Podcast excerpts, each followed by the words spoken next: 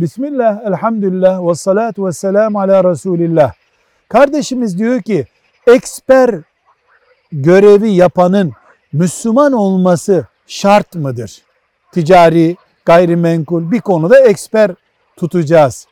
Deriz ki eksper bilir kişi, haber veren, ayrıntı getiren kişinin adıdır.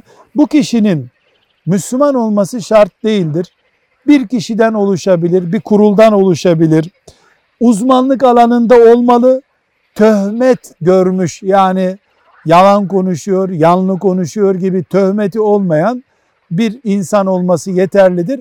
Ayrıca bu konuda yasal ayrıntılar belli şeyleri tespit ettiyse onların da sağlanmış olması gerekir ama eksperin Müslüman olmasının şart olması gerekmiyor. Velhamdülillahi Rabbil Alemin.